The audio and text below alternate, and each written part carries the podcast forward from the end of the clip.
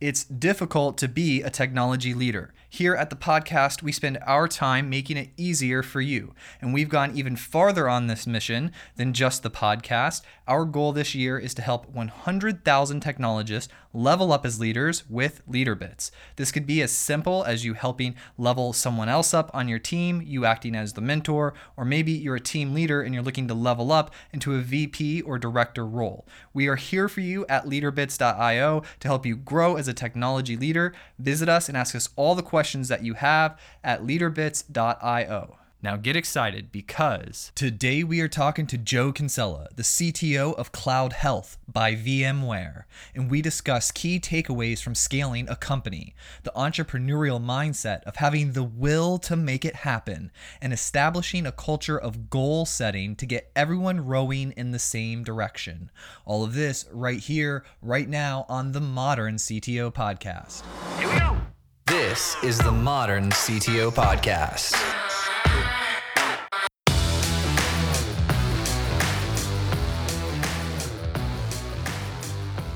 Joe. Hey, Joel, how are you? Fantastic, man. Look at that. Let's see what you got going on. Looks like you're in Boston. I'm in Boston on a lousy rainy day, so. Dude, you and me both. Sarasota? Well, I'm in Sarasota, Florida. But it's uh woke up this morning as like hurricane winds. Yeah, you know what's funny is we are getting really high winds.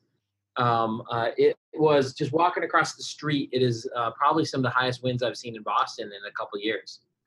Definitely. So I pull out of my first of all, so I opened my garage this morning, right? And I hear bang, bang, bang, right? I'm like, what is going on?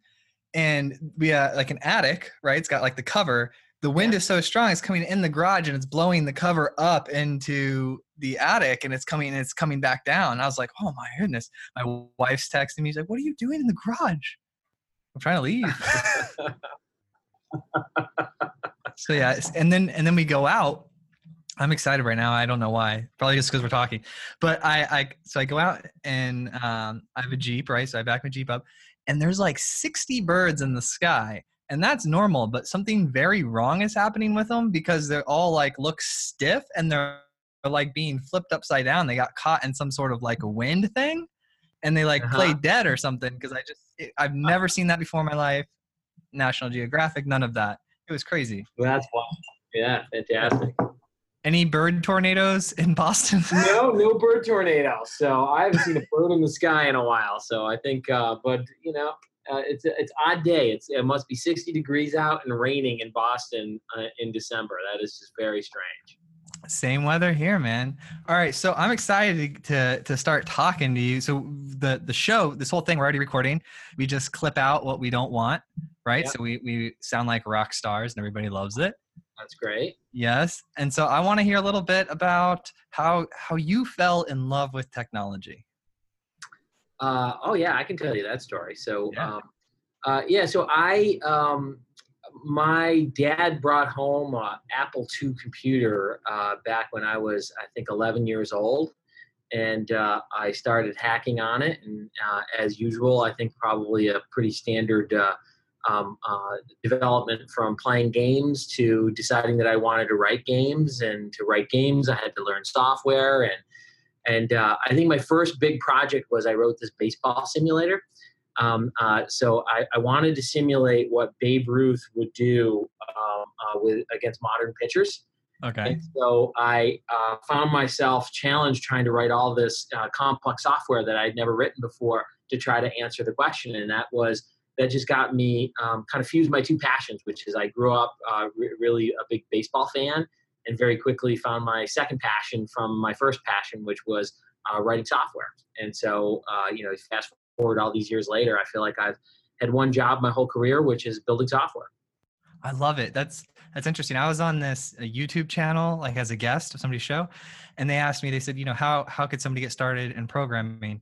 And I just like came up with some answer off the top of my head, and I said, you know, find something that you love. I think I asked him in real time. He's like, oh, I really like music, and he wanted to learn machine learning. And I was like, all right, well, find some excuse to apply machine learning to music, and then just do that for fun and there there's your intro to engineering so that's exactly how you got started that's awesome it is yeah i think it all it all derives from i mean you have to have a drive to actually push through learning the craft of software engineering and uh, having it uh, a problem you want to solve, I think just makes it all all all all that easier.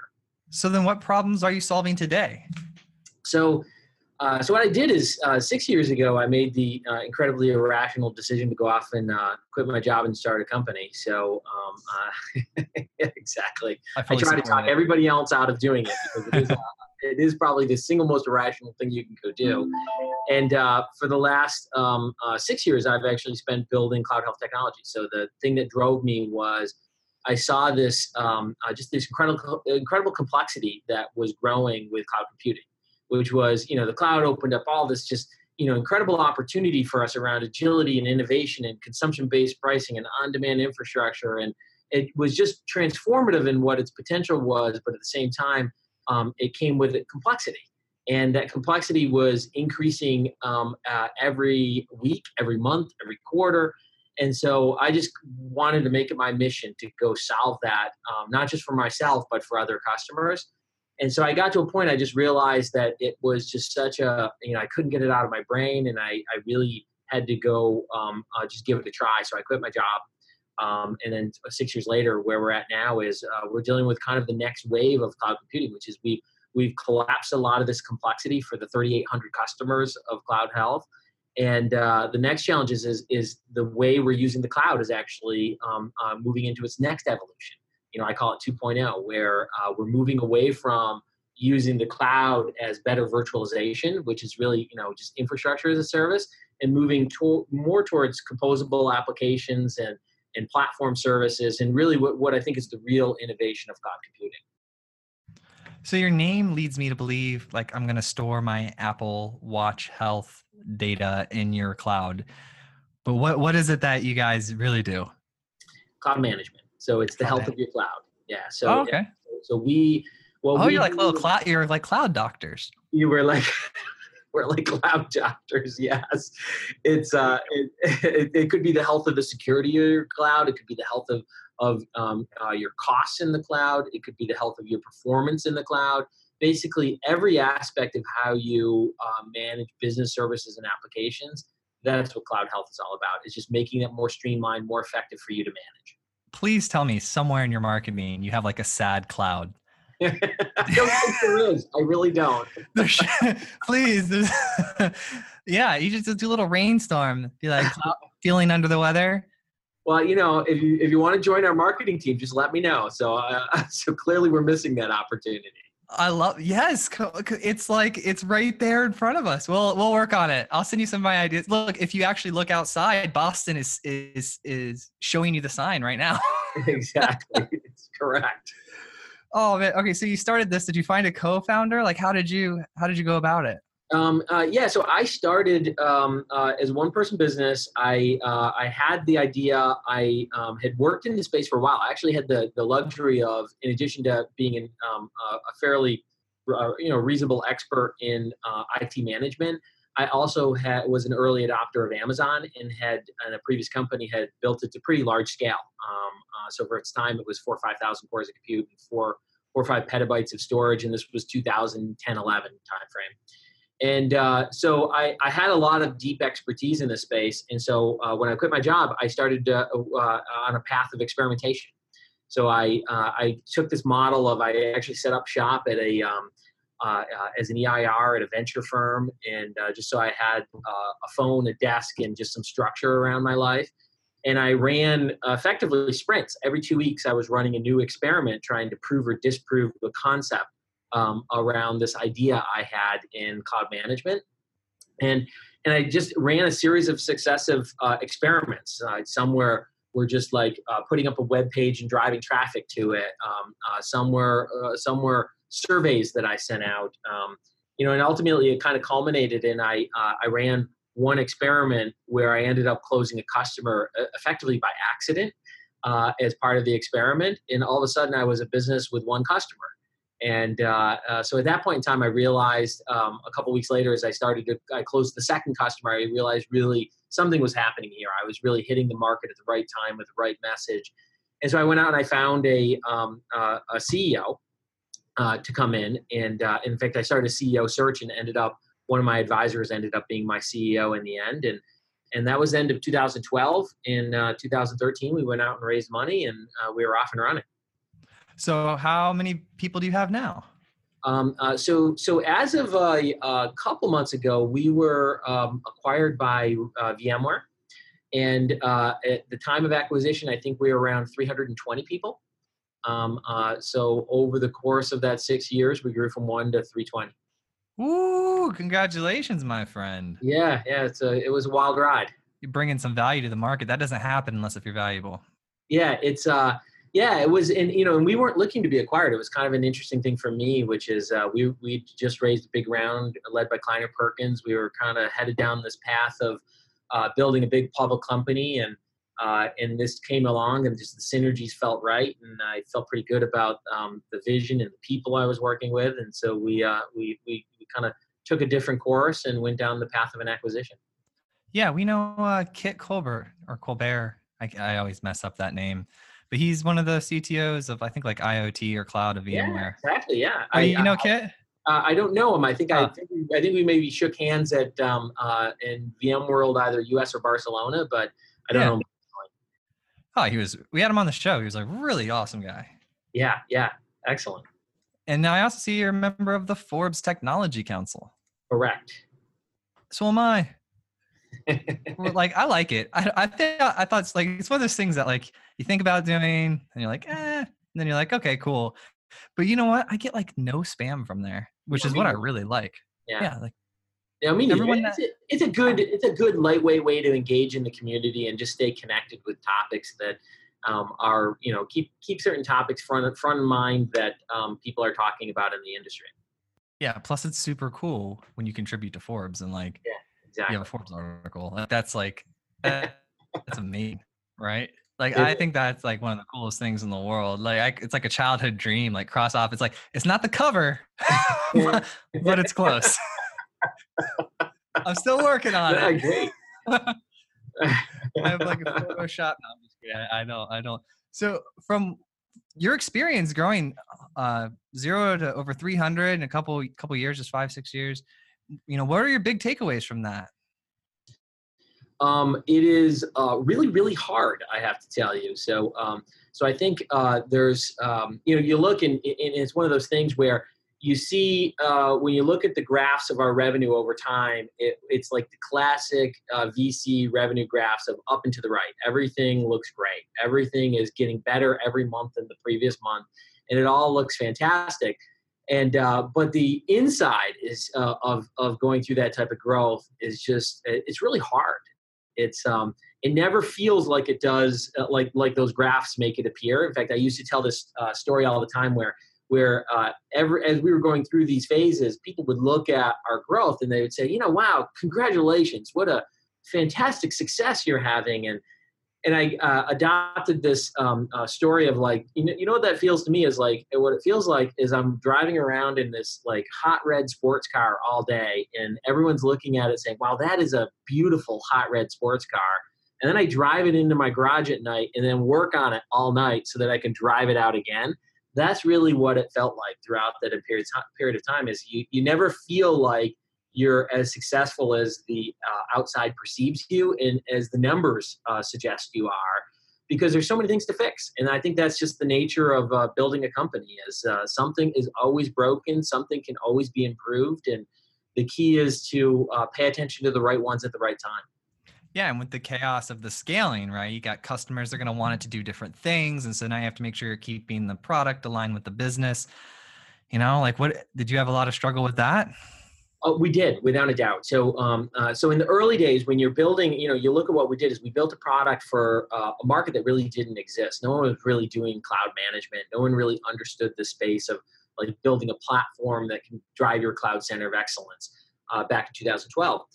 And so we we built the product, and um, uh, and it's so much easier in those early days because uh, there's no expectations around it. You have very few customers, and so the amount of um, uh, requests that you get and the feedback you get is limited. You know, as you start to grow, as you go from a handful of customers to uh, dozens to hundreds to thousands, uh, that fundamentally changes. And, and the key is um, you need to figure out ways to get the signal to noise ratio correct so that you're paying attention to the right issues at the right time. You also need to figure out how to scale the DNA of your organization, which is when you're one team, like when uh, marketing or sales or engineering is just a single flat team uh, reporting into a single single individual, that's pretty easy to manage. As you start to break into teams, being able to scale that DNA to make sure that people are uh, you know uh, maintain the innovation, maintain the connection to the customer, maintain the, um, uh, the, the depth of technical context that's required to move quickly.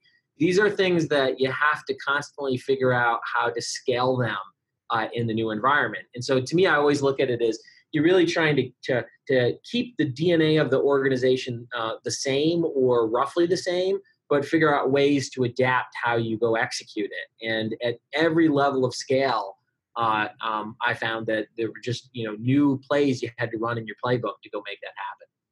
Yeah, was it a lot of you keeping the the people running the teams like really close to you, so you could like culture wise, you could understand who they were as people, the new people coming on, and that they came in and understood how how the the culture was there. It was, yeah. I mean, the, the, the first set of people you bring in, you work closely with. So, so what you do is, in as a company scales quickly, is you get this original called a like a, um, a, founding team, like the first few, first less than 10 people in, they're all tightly bonded. They all know exactly what the mission of the company is. They all represent the DNA of the company. And what happens is as you scale, uh, newer individuals get less and less time from that that core 10 that that uh, that that were there at the company. And the less time they get, it becomes harder to impart through uh, just working together the DNA of the organization and what the expectations are and the vision and the focus. And so you've got to find ways to kind of you know get it so that even as that distance grows, because had we continued, we would have gone for hundreds of thousands of people over time, and uh, and we still will. We'll just do it inside of VMware. And so you just have to figure out a way to actually um, make that scale so that people do feel connected to the mission. They do know what they need to do. They do have an instinctive sense of where to focus and where not to focus um, and they feel like they're um, uh, they, they, really um, understand all the cultural tenets of the of the business. We're working on that right now. We just hired our tenth person yesterday. Excellent. So yeah. uh, so that that's exciting. So uh, how how many people were you a year ago? We didn't exist a year ago. Okay. All right. Uh, we started a leadership training company out of the podcast. People basically people came on and were asking for it, and we're like, all right, well people knock on your front door and ask for lemonade, you should open up a lemonade stand. And so, so we're like, all right, cool. And you know, what I did was I just created a PowerPoint and like went around to a couple people who had mentioned it, and I was like, hey, you guys mentioned you want something. Do you want to purchase this and actually pay for it? And they're like, yeah. And so we got some customers, built a product in like 10 days, and that was like seven months ago. And now we have 10 people. That is uh, absolutely incredible. Yeah, and we did a we did a small uh, after we got our first hundred thousand in revenue. Like that was just me calling people on like Zoom calls. Then we uh, did a round with this company called Florida Funders, just a like a VC type company that's for like in Tampa, and because you know we're in Florida, and they they invested, and then now we're just like scaling sales. That's incredible. It's um it is highly irrational, so I'm I'm glad to know I'm talking to somebody else who's also equally irrational to go off and uh, start something on your own. But it's it's nice when you start to those those early days where you're you know really grinding it out through the early problems and bringing people on. You know, I look back at that as some of the most exciting times in the business. Uh, even though at the time they sometimes feel like some of the hardest times in the business.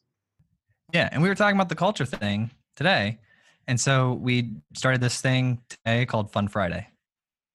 So it's basically we'll like answer a fun question, like if you could have two superpowers, what would they be and why? Like different questions every week, but we answer them as a team and we can all see each other's responses. Right. That's awesome. We just built like a little internal tool. And uh, so now I got to ask you, because this is like our sort of team building thing that we did at the office today. If you had two superpowers, what would they be and why?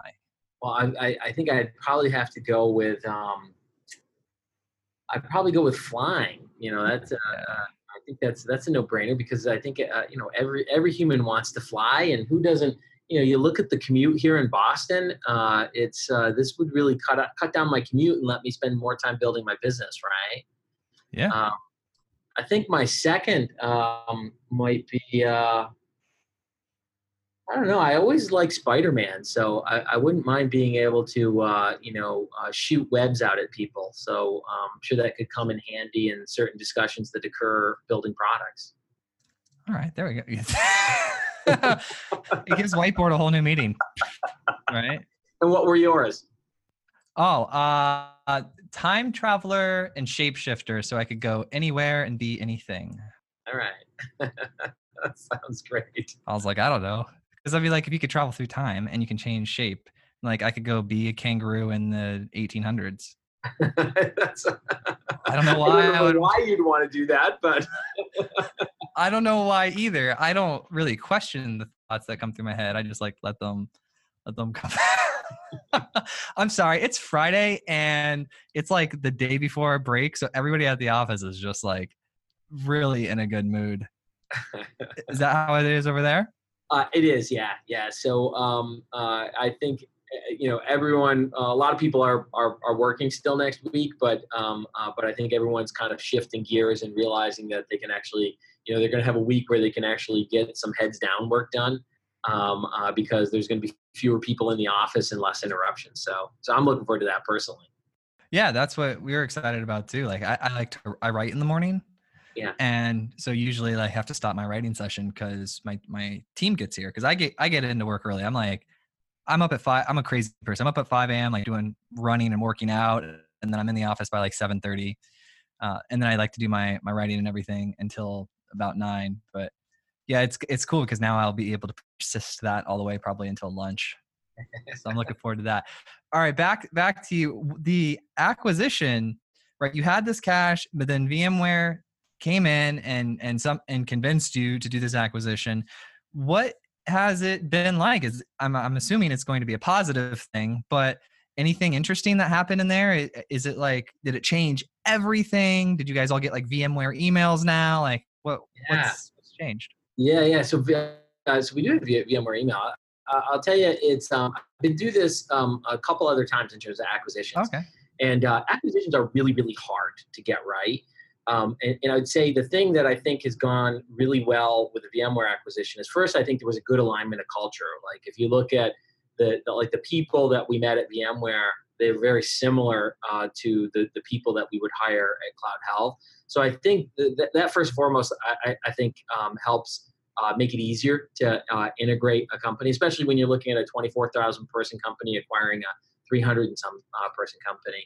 But I think they got the big things right. Like there's, you know, the big things in terms of just how you uh, treat the employees, how you invest in the business, how you keep it um, kind of um, uh, uh, incubated, isolated, so that it can continue to execute its business without um, a lot of distractions and interruptions. I think they got a lot of these things um, done really well and uh, and as a founder you deeply appreciate that because you you know it's easy to believe all of that as you're going through the process of due diligence and deciding to go do this acquisition but it's another thing to see it executed on the other side. Um, so you know and there's there's there's uh, frictions that come with working in a larger company but um, but they're, they're they're the frictions that come with working in any larger company because you know when you have a bigger brand and you have uh, and you're public uh, you just have to do a few things differently uh, to me, that's just noise in the system. I just I, I feel like they, that we've managed to get the really big things right, which is uh, what really counts. When I was reading your bio, you're talking about interdepartmental relationships, relationships between people in different departments. How do you encourage that? Yeah, I think it's one of the things that uh, you have to scale. So pay attention to this one, which is, uh, it, you know, in the early days, you know, um, uh, marketing, talking to engineering, talking to finance was just, you know, uh, shout across the, the, the room and, and you're having a conversation. And as you scale, you know, like today we, we take up two floors of downtown Boston of a, of a large um, uh, footprint office building in downtown Boston. It's, it becomes harder to go do that. And, and we have offices in um, seven locations around the globe now. So so as you start to do that, it becomes harder to actually communicate. So I think scaling communication, scaling collaboration is something to pay attention to. You have to encourage it. You have to, uh, you know, I think it starts with good goal alignment, which is if you can, um, you know, it's it's one of those things where it's easy to not pay attention to this early, but there's a phase in your growth where you really have to put in place a, a good system of goal setting. And the reason why that becomes important is as you start to scale, you need all the departments and the organization as a whole to kind of um, you know row in the same direction.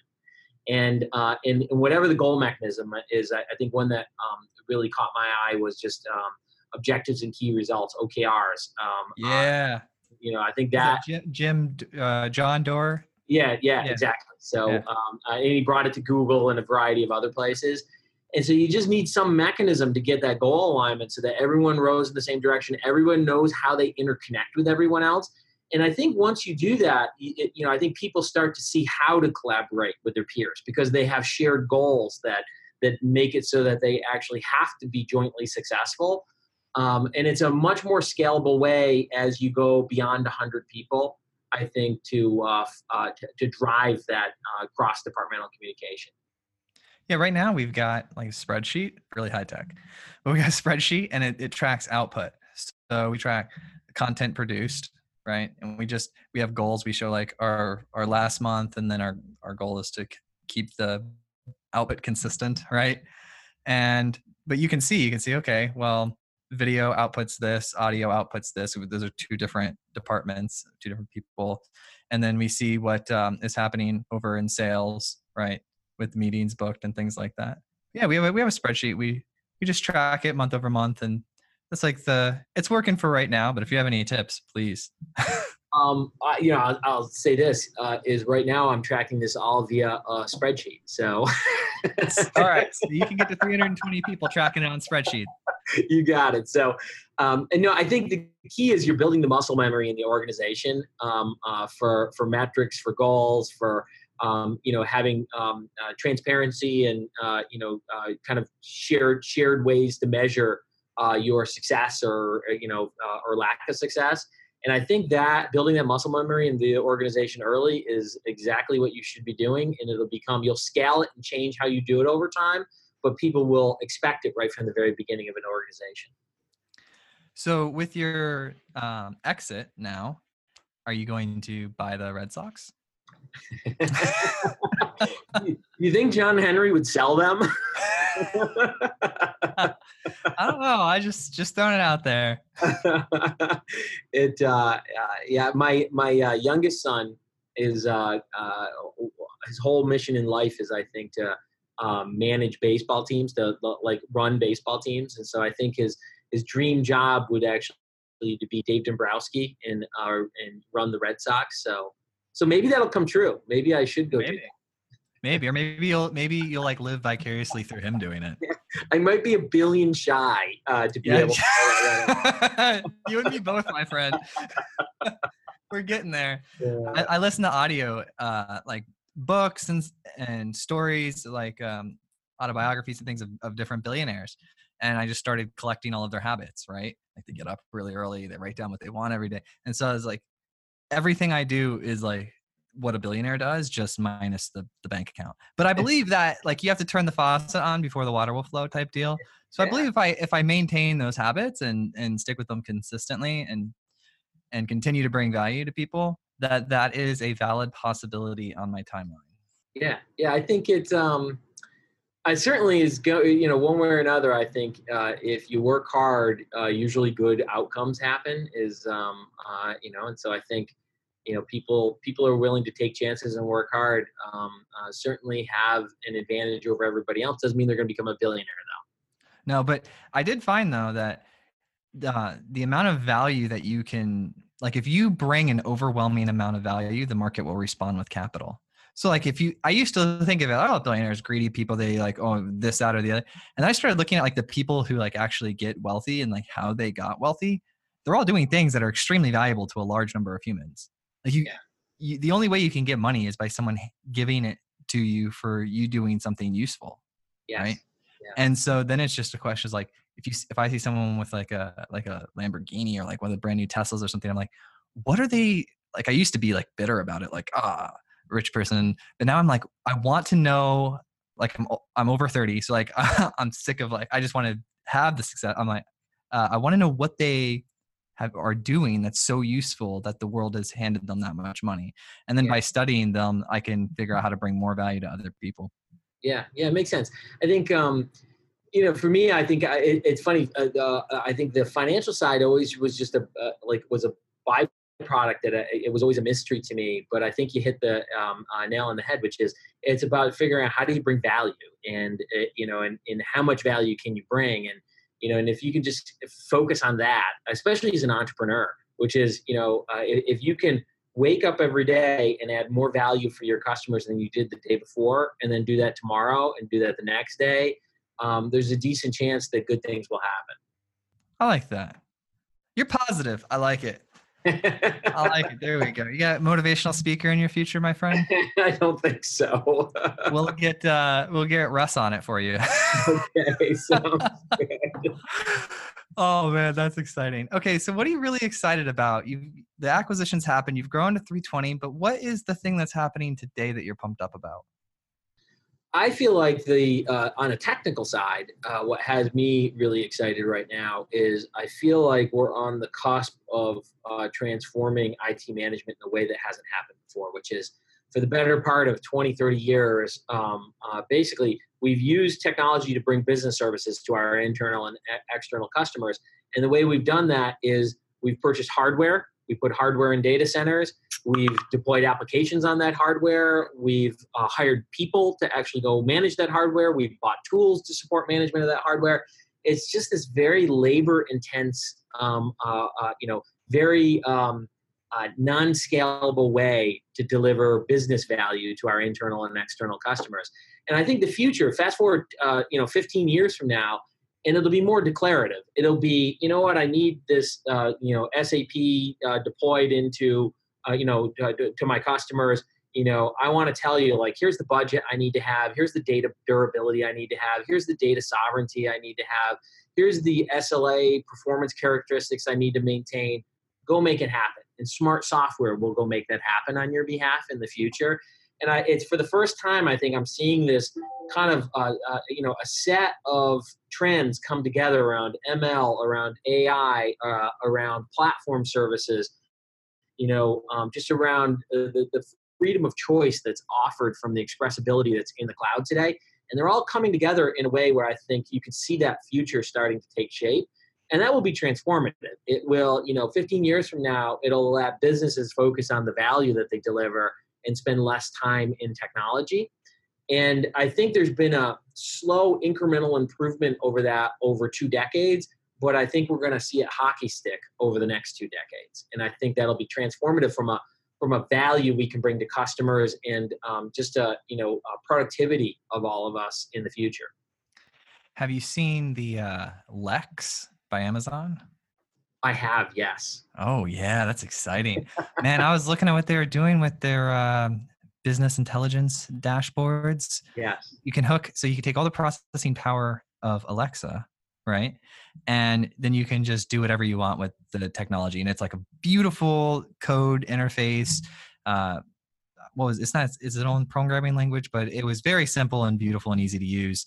And they had both an interface, or you could write like raw code and you can essentially just hook it up to say you know alexa what is the sales compared to last month? And she'll be like sales are up 13% over last month.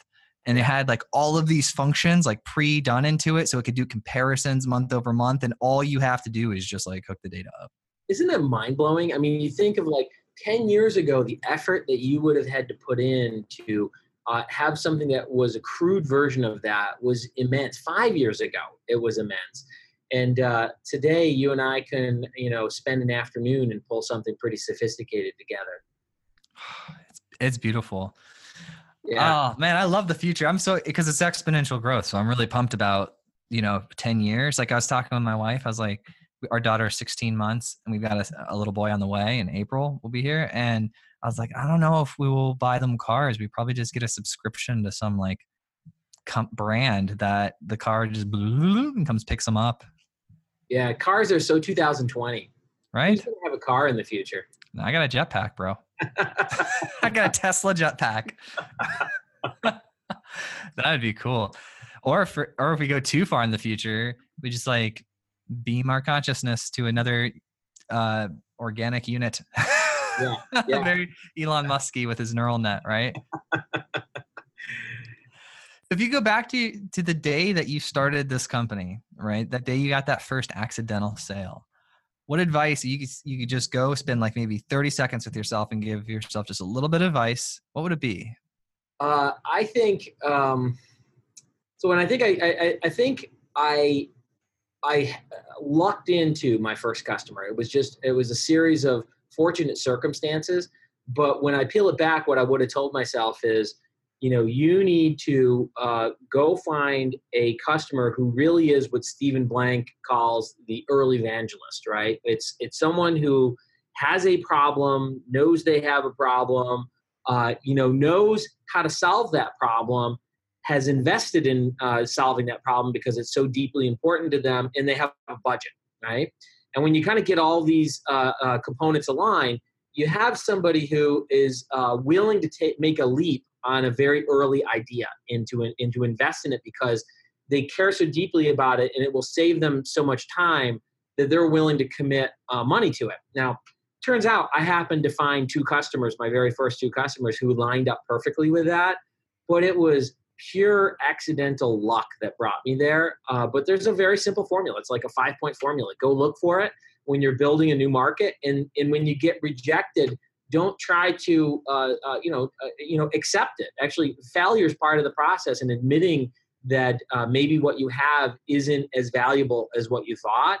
It, it's really important to actually uh, keep a little bit of emotional distance from your idea so that you can iterate it and learn from it because ultimately um, you know success comes from you know just a series of failures and and you've got to be willing to embrace and experience those failures to be able to get to that success these five points of approaching a, market. Is this an article you've written? Is this something we can find online? Yeah so there's if you search uh, uh, I'm, I'm, you know i have to confess i probably haven't read it in um, over a decade but if you search for the, the phrase early evangel early evangelist on Google, uh, you'll probably find um, something. Joel, Joel, Osteen just came up. No, I'm, okay. yeah, I'm joking. Yeah, I'm joking. I didn't even Google it. it should be it should be Steve Blank. okay. And uh, and I think uh, uh, you should see kind of his breakdown of the definition, and I think it's uh, it, you know it comes from this book uh, that was really pivotal in my life, which was it's called the Four Steps to the Epiphany. And uh, so Steve Blank is a Silicon Valley entrepreneur. Um, he was uh, he was on the board of Eric Ries, who ended up going off and writing the book Lean Startup, which I, I like to think is the marketing version of Four Steps to the Epiphany. And uh, uh Four Steps is, was like his distillation of his class notes from Stanford, and um, uh, and it's just really a great um, it, it's a great read. I mean, it's dated now, but it, it really shows how as an entrepreneur you can manage um, risk uh, which is really, you know, at the end of the day, an early venture is all about managing risk. And he shows you techniques to manage risk. And one of the techniques was here's how you find your early customers. There's actually a formula for them. How to find your early customers. Done. I'm gonna look. I'm gonna look that up. We've gotten like we're doing all right. I uh, I'm excited. Like it's it's weird because so you started something, so you get it. You're like founder. Like you start out, you get a bunch of meetings, and then sales start closing, and then you make some money, and then it's always like a question of like, there's gonna be more customers next month, right? Like how like we know the market's bigger, but people will respond. To, it's just it's the uncertainty is, eh, but then like you put the work in, and no matter what, like like something comes out of it. It's just this weird. um it's this weird journey. I would agree. It's um, part of being an entrepreneur is you have to will it to happen, which means you have to believe that next month you're actually eh, you know have a chance of making that that target number that you set out for yourself. And uh, and you know even if when you look at it you have no idea how you're going to go do it. And I think it's the act of like willing yourself to believe that and then convincing the people around you that you can achieve that that is that's how things get created uh, you know and i think you know so you have to kind of be that person who i remember like I, I used to sometimes wake up in the middle of the night just you know just you know unable to sleep because of just the weight of knowing i have all these people who have joined this company that are dependent upon this idea that i had created and expecting that it's going to be something uh, important in the industry and i and just that that sense of um, uh, I don't know, just the, the, the weight of uh, just feeling that um, uh, obligation to all of them. and I feel like you know the, the, the counter to it though is, is what you do is you wake up and you go to work and you just have to you know convince yourself that what you believe is true, and uh, in many cases it will become true. So it's you know it's just a it's something I think as an entrepreneur that this is why most people don't do it is it's an unnatural act to to, to believe something that you can't prove to be true. Yeah, Elon Musk. I I like I listened to one of his interviews and he described it as like staring into the abyss and eating glass. I was like, some days I'm like, yep, this is one of those uh, eating glass days because it, and it's it's mostly myself. Like it, it was mostly an internal thing where like I'm beating myself up. Like it's like, ah, am I working enough? All right, well I'm doing like you know 10 hours, 12 hours a day, taking care of my health still and family, and and it's it's just it's, it's so interesting how it goes. But I notice it's like this ebb and flow. I notice when it starts to get like almost overbearing, I'm just like, all right, I'm gonna let it all go, and I'm just gonna go you know take you know execute like 10 things take a whole lot of action and just really have a great day today and then it like like life all of a sudden opens up it'll yeah. it'll give you something like it knows when you're pushed to the breaking point and then it backs you off and then it gives you a little and then you go right back into that cycle of like being pushed to your breaking point and this and like it reminds me it, i guess what i'm in hindsight right now what i'm describing is just growth i mean you can't grow a muscle without tearing it no, I mean, I I I, com- I completely appreciate that. I, I feel like um, the piece that most people don't talk about about starting companies is just the emotional side of it, which is it, it is uh, emotionally a grind to actually start a company. I, I used to tell people that, um, uh, like, it, you know, in the early phases of being an entrepreneur, it's like you have a little person on your shoulder who every day tells you you suck because something something will go wrong every day. You know, a customer will be unhappy with something. You won't close that sale. You'll, you, you know, you'll uh, you'll release a defect uh, in your product, and uh, you know, and it'll cause cause a problem with your customer base. It's just like you, you just have to um, uh, have emotional fortitude to kind of push through it because it's not easy. And, and the unfortunate thing is, is even though you have a lot of people around you supporting you, um, uh, you know, not everyone feels that same uh, level, the weight of that obligation for the business that you feel, and so you just have to find a way to manage it. And it sounds like for you, it might, you know, your health outlet might actually be um, a cathartic release for uh, all the pent up, you know, angst that comes with starting a company. Oh yeah, that's I definitely the runs in the morning are like I block out work as much as I can and just say, all right, this hour in the morning where I run and have some breakfast with my family, that's like my private time. So no matter what happens in my life, whether I'm doing really well or doing not really well, like that time is just I focus on on that. Yeah. Dude, this is so much. So you brought a whole lot of value today. Oh, thank you. I appreciate show. it. Yeah, this yeah. has been a fun conversation. I really enjoyed it. Yeah, you're a fantastic personality. Super enjoy you. Love what you're doing look forward to uh, getting a copy of your marketing material that does have the the sad cloud or the rainstorm on it. yeah, fantastic. Excellent. Yeah, so uh, that we that wraps it up. I mean, we made a podcast, okay. and uh, if people want to to find you or learn more, do you hang out on LinkedIn or Twitter? Yeah, so um, uh, so I'm Joe Kinsella on Twitter. Um, mm-hmm. uh, you can also find me on on LinkedIn. Again, Joe Kinsella. I'm uh, CTO and VP at VMware now, uh, formerly CTO and founder of CloudHealth Technologies. Woo! Congratulations on all of your success. How old are your kids, real quick? Um, my uh, oldest is a uh, freshman in college, and my my youngest is a senior in high school. You have a you have a freshman in college. I have a freshman in college. Dude, you and me, we both have the gift of like good genes. because like people tell me all the time, like I like young, like they're like, oh, you know, what are you in high school? I'm like, no, man, I'm, I'm 30. hey, and you know, not only that, I have a freshman in college, and he's a computer science major, which is I was a computer science major. I like to say that all computer science majors have a have an obligation to produce one more computer science major. All right. Well, you fulfilled exactly. Got to say at least population neutral. Population neutral.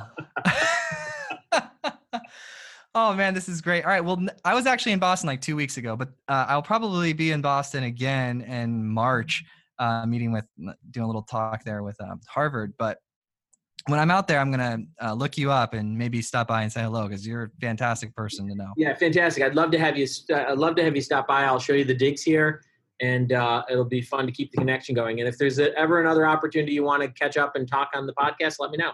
Perfect. Thank you so much, Joe. You have a fantastic holiday. Thanks. You too. See you, Bye. Joe. Bye.